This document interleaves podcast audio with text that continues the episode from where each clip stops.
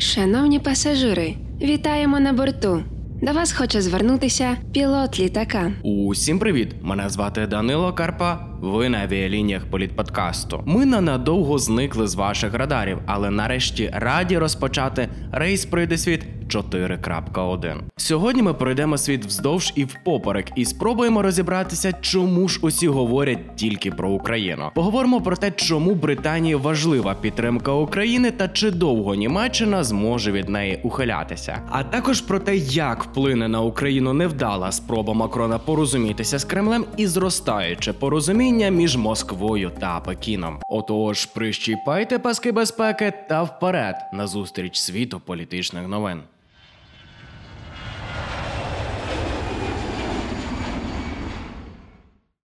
На фоні складної ситуації в Україні Сполучене Королівство надає оборонну зброю Києву та заявляє про рішучу підтримку суверенітету та територіальної цілісності. Нині поміркуємо, що це може означати в майбутньому. Розберімося, якими були передумови підтримки України з боку Британії. Для цього розглянемо лінію російсько-британських стосунків. Російсько-британські відносини рідко коли були теплими. Особливо прохолодними вони стали після низки скандалів середини 2000-х, найгучнішими з поміж яких були замахи на Литвиненка та Скрипаля. У 2015-му ж РФ включили в список першочергових загроз на тлі збільшення військ в Калінінградській області та вторгнення в Україну. Коли ж зараз Росія почала інтенсивніше нарощувати війська на кордоні з Україною та виставляти ультиматуми Заходу, Британія зайняла рішучу позицію. Нам варто дати чітко зрозуміти Кремлю Росії, що це буде руйнівний крок. Ми заявляємо, що Британія підтримує пакет економічних санкцій, співпрацюючи з нашими партнерами по всьому світу. Я можливо матиму ще одну розмову з ними сьогодні в день чи ввечері з моїми колегами в інших столицях і у Вашингтоні. Наш сигнал в тому, що для Росії вторгнення в Україну буде болісним, жорстоким і кривавим заняттям. І дуже важливо, щоб люди в Росії усвідомили, що це буде нова Чечня. 17 січня британці доставили військову допомогу та провели навчання українських солдатів під кураторством офіцерів її величності. The Guardian повідомляє. Британія готова відправити два бойові кораблі у Чорне море та розмістити британських військових на території сусідніх держав. Що більше, Британія ще минулого року підписала угоду про стратегічне партнерство, в рамках якої Лондон допомагає Україні розбудовувати ВМС сучасного зразка. Ще одним зрушенням у відносинах став анонс тристороннього союзу Британії, Польщі та України. Експерт центру Нова Європа Сергій Солодкий називає утворення союзу логічним. Британія, мовляв, найбільше підтримує Україну в безпековому секторі. Польща ж бажає зміцнення оборони в Україні через загрозу війни, яка нависає і над Варшавою. Завдання Британії в тому, щоб наші друзі і партнери по всьому світу, зокрема в Європі, також розуміли, що ми готуємо посилений пакет санкцій. Що ж означає ці кроки з боку Британії? По-перше, створенням тристоронньої ініціативи Лондон утверджує активну позицію в регіоні, щоб показати більшу стурбованість щодо України і вберегти лідерські позиції в постбрекзитний час. Що більше, таким альянсом Британія може зміцнити власну позицію беззаперечного головного союзника штатів номер один. Так, британські і американські спецслужби уже працюють пліч-опліч, а у фокусі їхніх досліджень опиняється й Україна, чиє питання зараз на світовому порядку денному. Та є й один якір, який похитує однозначну позицію Британії щодо Росії капітал російських олігархів. Так, від півмільярда до 4 мільярдів фунтів активів належить росіянам. Хоча зараз в британському МЗС припускають, санкції, що нині летять у бік Росії, невдовзі можуть торкнутись і нерухомості путінських олігархів. Отже, Лондон намагається одночасно зробити місткі зауваження Росії, відокремити себе на фоні ЄС,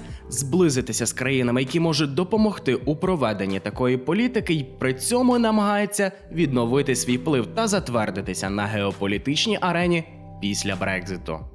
Російські дії на українських кордонах, ескалація військ та скупчення техніки, військові навчання із Білорусю тримають світову спільноту в напрузі. Тож головні рушії світової політики активно допомагають нашій державі зокрема оснащенням, але не всі. Так ми вже згадували про підтримку Британії. Суттєво допомогли і США, дали протитанкові комплекси Джавелін, оборонну амуніцію та протитанкові постріли. Однак одна із головних фігур світової політики європейського регіону Німеччина наполягає на принципі жодної зброї для кризових районів. Німці посилаються на власну історію у цьому питанні. Мовляв, саме вона диктує сьогоднішню обережність. Тому вони допомогли нам лише касками, респіраторами та медикаментами. Однак є кілька причин сумніватися, що йдеться лише про принципи німців. По-перше, у вересні минулоріч таки добудували другу нитку газогону Північний потік 2 в обхід України. Ось як коментує ситуацію колишній міністр енергетики США Рік Перрі.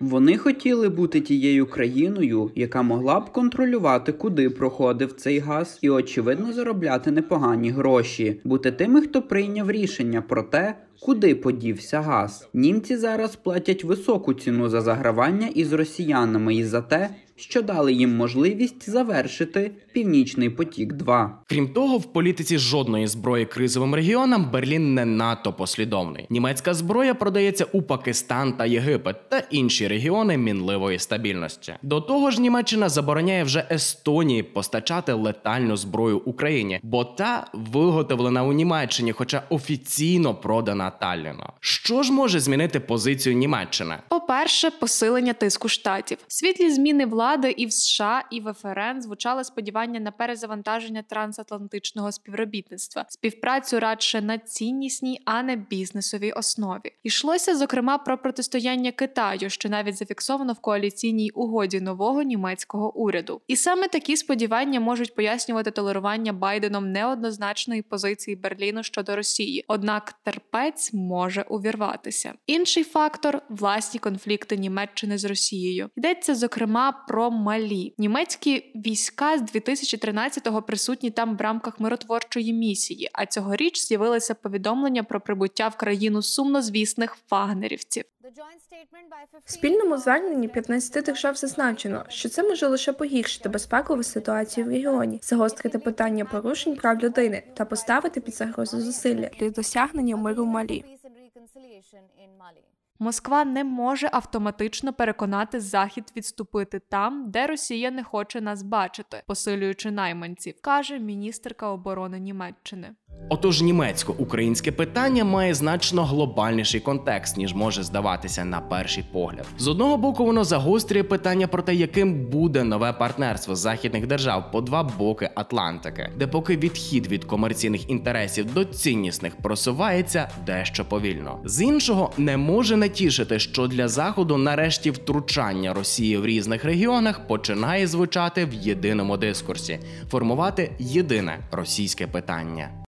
7 та 8 лютого Еммануель Макрон відвідав столиці Росії та України для зустрічі з президентами обох країн. Що несуть за собою ці зустрічі та чому саме Макрон виступив у ролі миротворця? Почнемо з Франції та розберемо справжні мотиви візитів. Свою роль зіграла зміна лідерства у Німеччині у грудні. З того часу Макрон полює за статусом Меркель, де-факто лідера ЄС. До того ж, напередодні квітневих виборів президента у Франції Макрон старається підвищити репутацію серед електорату, і саме настрої французів розставили певні акценти в цьому візиті. Спершу Макрон прибув у Москву, а потім у Київ. На такому порядку він активно наголошував та підкреслив, що після зустрічі у Києві має знову зідзвонитися з Путіном. Річ у тім, що головні опоненти Макрона, представники правих сил, змальовують образ Путіна як сильного лідера і говорять про потребу діалогу з Росією. Макрон же в цьому питанні намагається балансувати. На початку свого мандату він оголосив, що прагне перезавантажити відносини Франції з Росією.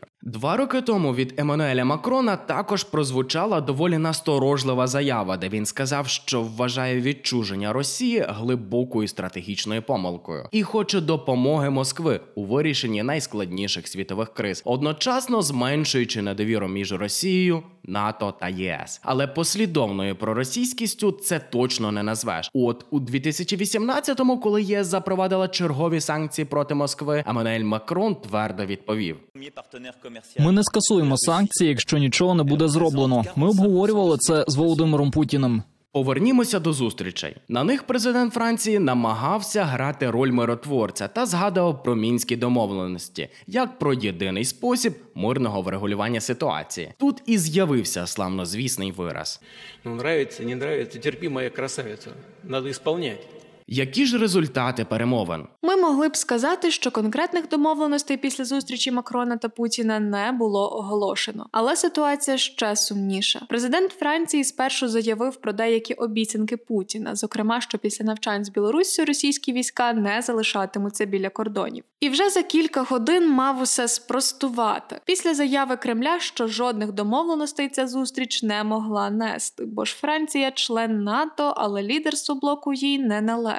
Щодо результатів зустрічі в Україні, то Франція продовжуватиме надавати фінансову підтримку. Нагадаємо, що було виділено 200 мільйонів євро допомоги та фінансових гарантій Україні. Це водночас сигнал впевненості в стабільності ситуації в Україні. Дипломатичний хід, що певною мірою мав би компенсувати непостачання зброї Парижем. Водночас тут Макрон висвітлив одну важливу та неприємну деталь: українське керівництво приховує від суспільства домовленості щодо Донбасу. Йдеться про знятий за вказівкою Зеленського проєкт закону про перехідний період, що регулює юридичний порядок деокупації Донбасу та Криму. Банкова пообіцяла це зробити у рамках нормандських перемовин на вимогу росіян, а потім сама ж це заперечувала. Отож, погляди у Європі на російське питання не є однозначними, що і спричинило реверанси Макрона Путіну. Можемо сподіватися, їхня невдача охолодить відносну приязнь до Москви. А ще, хоч зустрічі не принесли явних результатів щодо покращення ситуації на кордонах України, але вони й не стали безкорисними, оскільки підкреслили неоднозначність дій нашої влади. Поки країни заходу стають на підтримку України, міністр закордонних справ Китаю називає безпекові занепокоєння Росії законними. Спробуємо з'ясувати, як розцінювати такі випадки Китаю та як далі розвиватимуться стосунки Москви та Пекіна. Пригадаємо бекграунд. Історію дружніх російсько-китайських стосунків можна спостерігати ще з часів СРСР, коли під керівництвом Мао та Сталіна обидві країни об'єднувала комуністична ідеологія. Після розвалу радянського союзу єдиною суперсилою у світі залишалися США та Європа, залишивши колишніх суперників за бортом історії.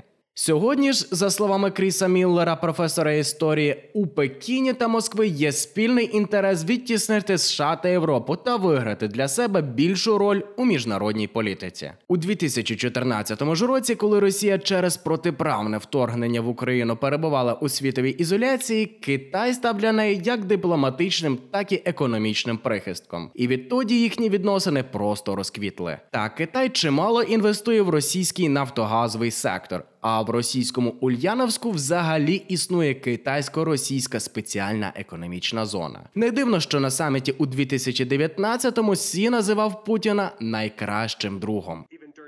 Навіть упродовж загострення COVID-19 було достатньо дипломатичного трафіку між Китаєм і Росією. Їхні перемовини, координація щодо міжнародної політики не зупиняла пандемія. На цьому фоні дещо дивно звучали торішні заяви Давида Арахамії, голови фракції Слуга народу у Верховній Раді України, про те, що йому імпонує стиль китайської компартії. А китайский пример уникален, потому что благодаря в первую очередь, конечно, китайской э, партии я восхищаюсь э, горизонтом планирования. Что является уникальным для китайского народа, в- для всего мира, это горизонт планирования. Що ж спостерігаємо зараз?